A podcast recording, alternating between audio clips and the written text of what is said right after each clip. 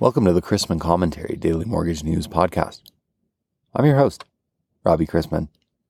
Topics on today's episode include bond pricing, my interview with CHLA and Absolute Home Mortgage Corporation's Matt VanFossen on issues being discussed in Washington, D.C., such as MLO compensation, realtor dual licensing, and the Digital Mortgage Initiative, and what to look for in today's busy economic calendar. Thanks to today's podcast sponsor, Visio Lending. Visio is the nation's premier lender for buy and hold investors with over 2.5 billion closed loans for single family rental properties, including vacation rentals. Visio is fast, simple, and dependable when it comes to financing rental properties. They believe time is money and strive to be upfront and consistent about their qualifications. Using a simple DSCR rather than a complicated NOI calculation, there are no tax returns or personal financial statements and their pricing is set, so you always know your rate. Learn more, including about Visio's top notch broker program, at www.visiolending.com. Bond pricing advanced to open the week, dropping mortgage rates and treasury yields as traders unwound bets that the Federal Reserve will cut interest rates this year. While that may seem counterintuitive, the Fed holding rates higher for longer should stymie economic growth, making the safe play of investing bonds a better bet relative to riskier investments. Fed Chair Powell's comments in front of Congress last week largely spelled the end for bets on rate cuts this year, and those previously dovish bets have been replaced by recession concerns in the face of further central bank tightening.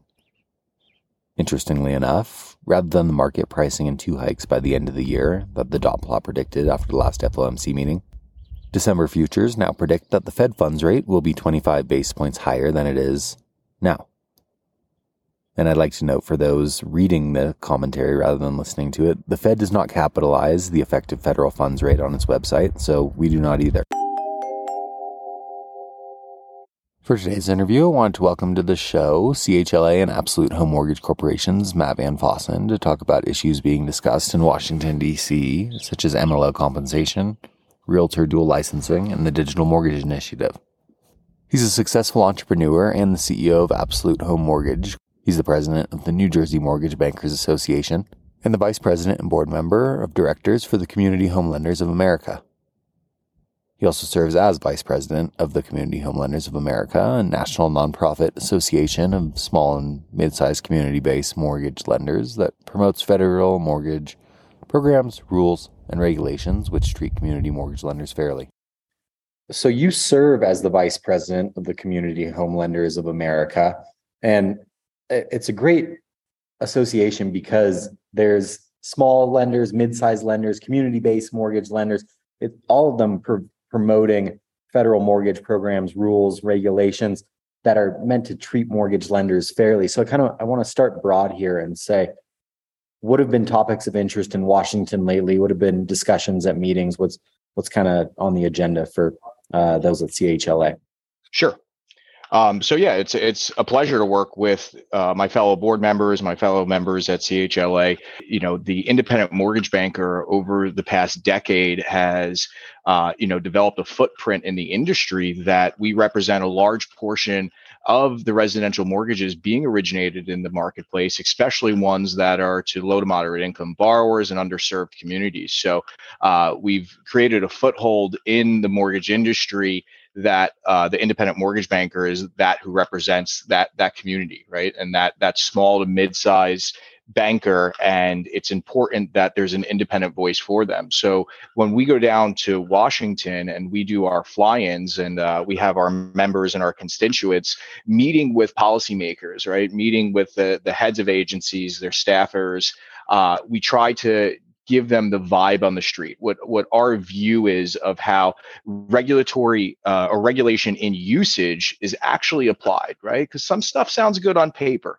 but when you actually look at how it's actually applied, uh, it might be a different story. And a perfect example of that, Rob, is the most recent thing that we did with the debt to income uh, LLPAs, the loan level price adjustments, uh, the DTI LLPAs. You know, the GSEs had an initiative, right? FHFA had an initiative. They needed to hit certain capital requirements um, based on the previous administration, what they put out there. So you know, when they looked at it, they said, "Hey, LLPAs are a great way to do this." And when we looked at the DTI one, uh, it was just a really bad clerical decision uh, to be able to implement that. Uh, the the clerical implications and also how it crosses with some TRID compliance about redisclosure and having interagencies talk, the CFPB talk to FHFA, and trying to understand that it may actually mislead consumers, right? And that was what we did. We developed a policy around it and we developed an opinion. And we went over to FHFA and we had that discussion with the director. We said, hey, these are the implementations on the street level. This, uh, you know, this is what a consumer would, would see. How would a consumer feel if their interest rate changed three or four times during the transaction as their debt to income fluctuated from a 39 to a 41 on borderline transactions. And I think that was a big win. It wasn't only a big win for CHLA, it was a big win for the entire industry. A lot of our trade organizations went out and advocated for it, but it's the most uh, recent um, example of ag- advocacy in action, right? Coming from the standpoint of independent mortgage bankers saying, hey, if this ruling goes through, if this goes through, this is the implementations on the street level, and this is exactly how it's going to affect consumers. Uh, let's let's revisit this. Uh, and the important thing is the policymakers and the administrations they listen right they they do have an open ear and it shows you that that the efforts do work you're not going to win every single time but uh, if you can get a couple through then you're in a good situation that certainly was a big win with the DTI LLPAs, and I want to commend you there. Another big topic that certainly a lot of those in the industry are monitoring is LO comp. And, and when it mm. comes to LO comp, it seems like it's kind of been feast or famine, where we were hearing about these big signing bonuses for some people, other LOs, they're closing zero, one, or two loans a month. They're they're having a really tough time. What's the latest with LO comp from CHLA's perspective? So, so MLO comp's a difficult one uh, because it really comes down to timing and getting on the agendas. We've been uh, fighting for MLO comp revisions and reform for six years now.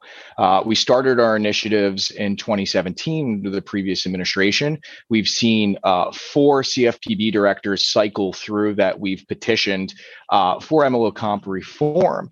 Uh, our stance on it revolves around a three pronged approach that we would really think would help the industry out because not only are lenders struggling on a cost basis, but MLO compensation compliance does make it uh, difficult to be more competitive, especially in challenging rate environments due to the restrictions. So we have a three pronged approach that we're looking at that we're continuing to petition the CFPB on uh, for MLO comp reform. One of them being um, HFA programs, housing finance agency programs.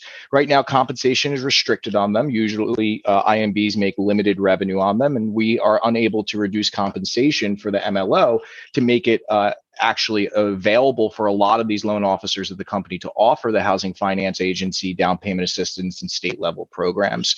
So one of our carve outs is we're asking for an exemption uh, for housing finance agency loans that an MLO can receive different compensation on that program versus other loan programs. Uh, the second being MLO compensation price competition. That if an MLO can demonstrate that they had a pre existing relationship with the client, let's say a loan officer pre approves a customer three, four months ago, they work with them for several months on multiple offers and pre approvals. And when one, when one gets accepted, the consumer starts rate shopping. In fact, they're encouraged to rate shop. There's a chance that they can lose that transaction and the MLO compensation plan that they're on may actually impact their ability to be competitive in the market. And we're asking that if there is a pre-existing relationship, that the MLO uh, has the ability to reduce their compensation uh, and do a pass through of that compensation to the consumer to help get a lower interest rate. And then the, the final item um, is actual accountability, right? Uh, that if there's a uh, a path or a a pattern of errors by the mortgage loan originator. They should be able to be held accountable. Right now, there's no mechanism that uh, we can actually hold MLOs accountable to errors inside of loan files. Uh, the compensation is what it is. So we are asking for a carve out uh, that would say that if MLO is not following certain policies or procedures, they costing the company um, a substantial amount of money, uh, the MLO's compensation may be reduced for certain uh, continuous errors that are demonstrated throughout the loan file. So we believe that you know those three issues are within the CFPB director's ability to actually sign off on to look at it. It would definitely open up a lot more flexibility in MLO compensation across the country uh, and create a more even balanced playing field for IMBs. When it comes to rules and regulations, I know a kind of contentious topic out there is realtor dual licensing. And, and I'm not very well versed on this, but it, it, from some research I did, it sounds like it's when a, a, real estate licensee or licensees hold more than one license at a time uh, or, or with different firms. Can you tell us, maybe give us a better definition of it than I just did and, and what, what issues are, are going on there? Yeah, hundred percent. You know, th- this is a new hot button issue, and it and it really started and came out of nowhere last December. On December fifteenth, FHA released a mortgagee letter, uh, and that was December fifteenth, twenty twenty two, uh, and it more or less said that uh, dual compensation is now uh, permitted. That a real estate agent could receive dual compensation, uh, meaning represent the buyer or seller uh, in the real estate transaction, and also be the loan officer. Um, and you know we went and we spoke with FHA and the FHA commissioner about this, uh, and you know what we found out was that it was really uh, we viewed it as policy change, right? That we saw that FHA had not previously allowed this. It was referred to in general in the industry as a proxy for IMBs. That uh, FHA did not want to see dual compensation, a real estate agent getting loan officer commission and real estate commission on the same transaction. And uh, I feel that FHA really looked at GSE policies. They looked at what FHFA allows, what Fannie allows, what Freddie allows, and all they did is bring it to parity, uh, meaning that they said, hey, we're going to look at it the same way that the GSEs do, and it lifted this proxy. So now there's a lot of buzz in the industry. What does this mean for real estate agents? Will this be leveraged, right? Will real estate agents start uh, looking to get more MLO licenses? And we haven't seen that big of a mad dash rush yet in the industry, but we are starting to see some of the marketing come out. We're starting to see some of the lenders start to take uh, the jump over to say, hey, become a real estate agent, loan officer uh, and you can do it through through our firm. So you know, with that, what we said at CHLA was, you know, we want to look at this in the positive light. We don't want to come out and say this is this is a bad thing that agents may tread into our territory. We feel that if the regulatory agencies are allowing it, well, let's just put uh, a little bit of constraint around it to make sure that consumers are protected if it's going to start being more general practice. So we came up with a couple of uh, options that we're presenting right now. One of the recommendations we made was if a real estate agent is going to act and represent themselves as an MLO, one, they have to pass the SAFE Act test. Uh, meaning that you know they can't go and just work for a federal registered bank um, and bypass the MLO Safe Act cr- uh, credentials like some bank loan officers can. We think that you know there has to be some type of barrier of entry, and we feel that uh, what the SAFE Act did with put in pr- provisions for MLO licensing, uh, meaning the 20 hours of initial continuing education, and also the uh, SAFE Act NMLS test. Uh, that should be a minimum. That the real estate agents can't bypass that by working for a federal registrant. That they need to actually hold a real MLO license. Uh, the second being um, no double side of the transaction dual comp. What does that mean?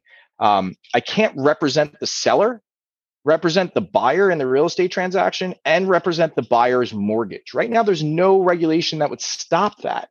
And when you think about, you know, consumer uh, consumers here, it makes sense that a listing agent should not represent the buyer's mortgage, right? There, they would be preview to too much information that could be used to steer the consumer in the wrong direction, right? You wouldn't want a listing agent to know your max debt to income, your max affordability, and how much disposable cash you have in the bank, because then they would be able to know what price points they can push you up into, right? And we're not saying agents would do that.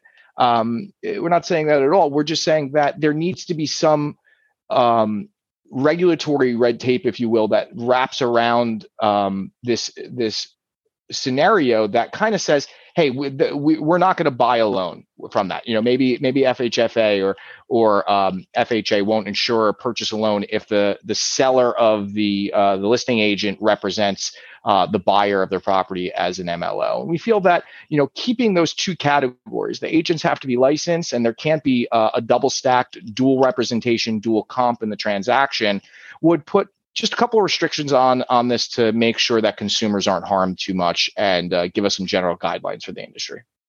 I very much appreciate that CHLA looks out for both consumers and independent mortgage banks. I think it's it's really great the the mission that you guys are on there. I do want to close with a little rosier subject here, and that is the digital mortgage initiative. And uh, I know I, I, spoke with Scott Olson about this a little while ago. Uh, but can you fill listeners in on on what the digital mortgage initiative is and uh, kind of the the current status of it? Yeah, so this is uh, one of our first cracks at going out of the regulatory arena and actually starting to make new times types of recommendations to the agencies. Uh, it's interesting when we say we sell loans to Fannie or Freddie and we sell them digitally. What we're really saying is we're selling them a stack of PDF documents in a stacking order, uh, and that stack put into a mortgage tape, sold off uh, in a securitization and goes to Fannie or Freddie. And then, you know, you have a QC review process, usually six or 7% sampling. And they have to pull that digital package off the shelf and they have to go page by page in that PDF stack and review, uh, review that file. What we're saying is that now with the onset of new technology, day one certainty, verification of assets, verification of income, uh, these automated point of sale systems, all the new tech, fintech that's out there. Behind the PDFs is actually a very important digital document. It's called an XML document, and it contains all the data inside of this. Uh, in fact, that uh, Fannie did this with um, appraisals with the UCDP portal about six years ago. That whenever a appraisal is done, you actually upload the XML data file to a central directory. And that's what, when during the pandemic, we started to see more appraisal waivers come out. It's because they had the raw data. So, what the Digital Mortgage Initiative is, is that it's CHLA lobbying FHFA to start allowing and creating a delivery mechanism that IMBs can deliver a digital mortgage stack of XML files to sell a loan. What does that mean? The verification of assets, the verification of income, the appraisal, the URLA will all be delivered not in a PDF file, but a raw data stack. And if the GSEs are willing to purchase mortgage backed securities in raw data stacks, it will solve a lot of the QC issues because we can make the automated underwriting engines intelligent enough to read these data stacks before closing, to go and look for errors or omissions, to go look for potential buybacks, to do a pre QC before the transaction is actually consummated, which will reduce a lot of fraud in the industry. It'll reduce buybacks, so make it very simple for GSEs to decompile large pools of mortgage backed securities. And in short, we're looking to PDF delivery to digital XML files when selling uh, securities. These conversations are, are very exciting for me because I think it's a incredibly good time for consumers to shop for a mortgage. We're on the, the forefront of this digital revolution. Uh, AI is coming into the process. All these things are happening. I really appreciate CHLA looking out for consumers and independent mortgage banks. And I want to thank you for your time today. I thought this was great. Thank you for all the knowledge, and hopefully, we'll have you back on soon. You got it, Rob. Thank you so much.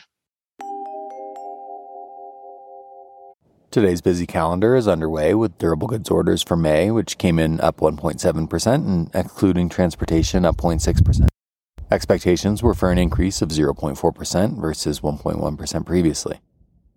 Later this morning brings Redbook same store sales, Case Shiller and FHFA home price indices, May new home sales, April consumer confidence expected to improve, Richmond Fed manufacturing and services for June, Dallas Fed Texas services, and a Treasury auction of $43 billion five year notes. Of particular interest will be the home price indexes. S&P gauges saw month-over-month readings increase in March for the first time since last June.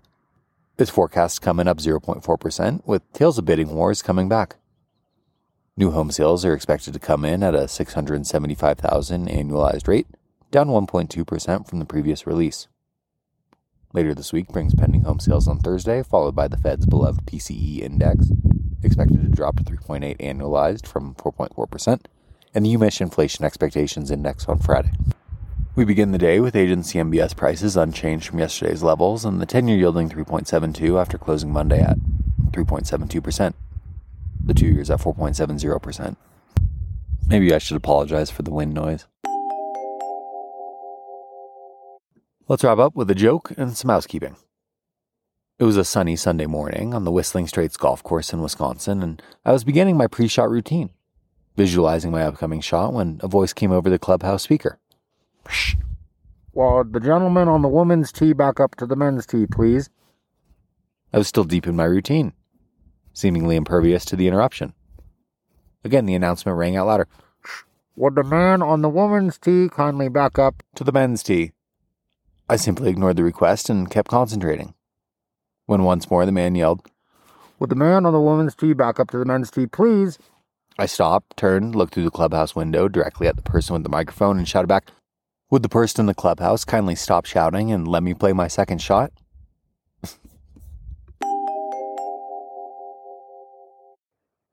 Thanks again to today's sponsor, Visio Lending.